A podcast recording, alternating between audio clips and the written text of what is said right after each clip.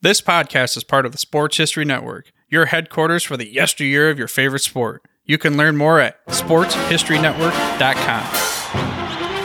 Now, live and direct from the press box at Old Comiskey Park, it's time for When Football Was Football. Let's join your host, Joe Ziemba, with another forgotten tale from Chicago's pro football history. Let's go! Thank you for that great introduction and welcome once again to When Football Was Football here on the Sports History Network. I'm your host, Joe Ziemba. This is one of those stories that you simply cannot make up. Happiness, pride, tragedy, heroes, and gangsters all wrapped up in one unbelievable but true story. On this episode of When Football Was Football, we'll dip into our World War II files to share the remarkable exploits of a Medal of Honor winner, whose father turned out to be less than admirable. Or was he? We remember one of America's great fallen heroes and his everlasting legacy to aviation. But how was he connected to the Chicago Cardinals football team? Actually, this program was originally intended to be posted on a significant social media site, but was deleted for some reason. It's difficult to understand how the story of an American hero might be offensive, but we do apologize in advance if the words you are about to hear might prove to be inappropriate. But somehow, we think that you'll agree with us that this is a story that is indeed worth sharing.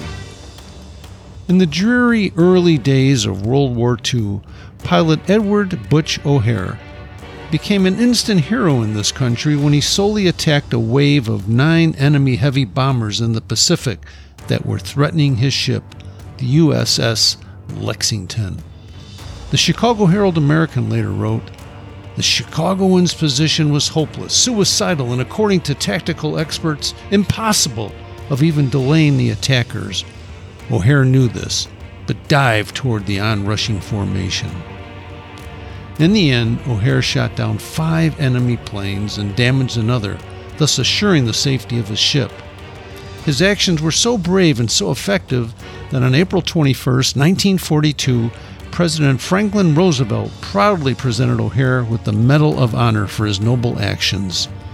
His Medal of Honor citation read as follows for conspicuous gallantry and intrepidity in aerial combat at grave risk of his life above and beyond the call of duty as section leader and pilot of Fighting Squadron 3 on February 20th, 1942. Having lost the assistance of his teammates, Lieutenant O'Hare interposed his fighter between his ship and in an advancing enemy formation of nine attacking twin engine heavy bombers. Without hesitation, alone and unaided, he repeatedly attacked the enemy formation at close range in the face of intense combined machine gun and cannon fire. Despite this concentrated opposition, Lieutenant O'Hare, by his gallant and courageous action, his extremely skillful marksmanship in making the most of every shot of his limited amount of ammunition, shot down five enemy bombers and severely damaged the sixth before they reached the bomb release point.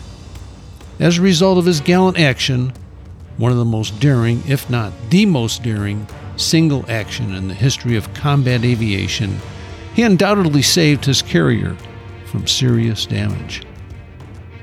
So, what was his connection to the Cardinals? In corporate papers from the Illinois Secretary of State's office, Butch O'Hare's father, also named Edward O'Hare, was listed as one of the directors of the Chicago Cardinals football team in the 1930s. The elder O'Hare was a well known attorney who dabbled in several other businesses, including being the partner of gangster Al Capone and the ownership of some dog and horse racing tracks. He was killed, unfortunately, in an apparent mob hit in 1939 in Chicago. The demise of the elder Edward O'Hare remains one of the great mysteries in Chicagoland crime history. Who did it? Why did they do it? In fact, a notable Chicago judge, Eugene J. Holland, told the Chicago Daily News after the incident that he would be, in quotes, shocked if O'Hare was associated with gangsters. Still, the murder had all the markings of a gangland hit, as described by witness Peter Zent, who told the Daily News. I looked around and saw two automobiles traveling northeast on Ogden Avenue. One car, O'Hare's, was running parallel to the parkway. According to Zent, a second car followed closely and then pulled up next to O'Hare on his left. He added, The man on the right side of the car was holding a shotgun with his right hand, his elbow braced on the frame of the car. He apparently was pulling the trigger with his left hand. From such a close distance, O'Hare never had a chance, and after he was mortally wounded, his car careened into a light pole and ended up on some streetcar tracks. Despite the apparent implications of being involved with the mob, O'Hare had once said, You can make money through business associations with gangsters, and you'll run no risk if you don't associate with them personally. So O'Hare managed to tiptoe around his business associates, where he was president of the Sportsman Park in Chicago. Uh, but apparently, his participation in the trial of Al Capone earlier in the decade was what prompted his death. The Herald American newspaper reported in 1948 that what none of the syndicate hoodlums knew until 1937 was that O'Hare had helped the government build its case against Capone. As a result, Capone was convicted on tax evasion charges and reported to the Alcatraz prison in 1933. In 1947, Frank J. Wilson, retired chief of the Secret Service, stated, I had one of the best undercover men I have ever known in Eddie O'Hare. However, once the knowledge about the role of O'Hare played in the conviction of Capone began quietly circulating among the underworld, the planning for his murder on November 8, 1939, was put in motion. As for his heroic son, Butch O'Hare was feted around the country for his bravery in 1942, but he was anxious to return to action. As he told the Associated Press on April 6, 1942, it will be a relief to get back to flying. Looking at machine guns isn't nearly as bad as facing cameras.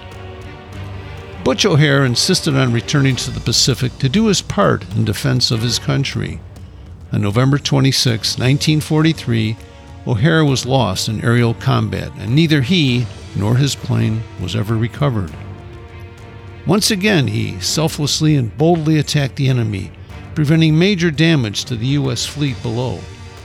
Rear Admiral Arthur W. Radford said, Butch O'Hare, with accompanying planes, saved my formation from certain torpedo hits. I am recommending him for a second Medal of Honor. Although neither O'Hare nor his plane was ever found, the heroic son of a Chicago Cardinals officer will remain both a legacy and an inspiration into the future. And why is that?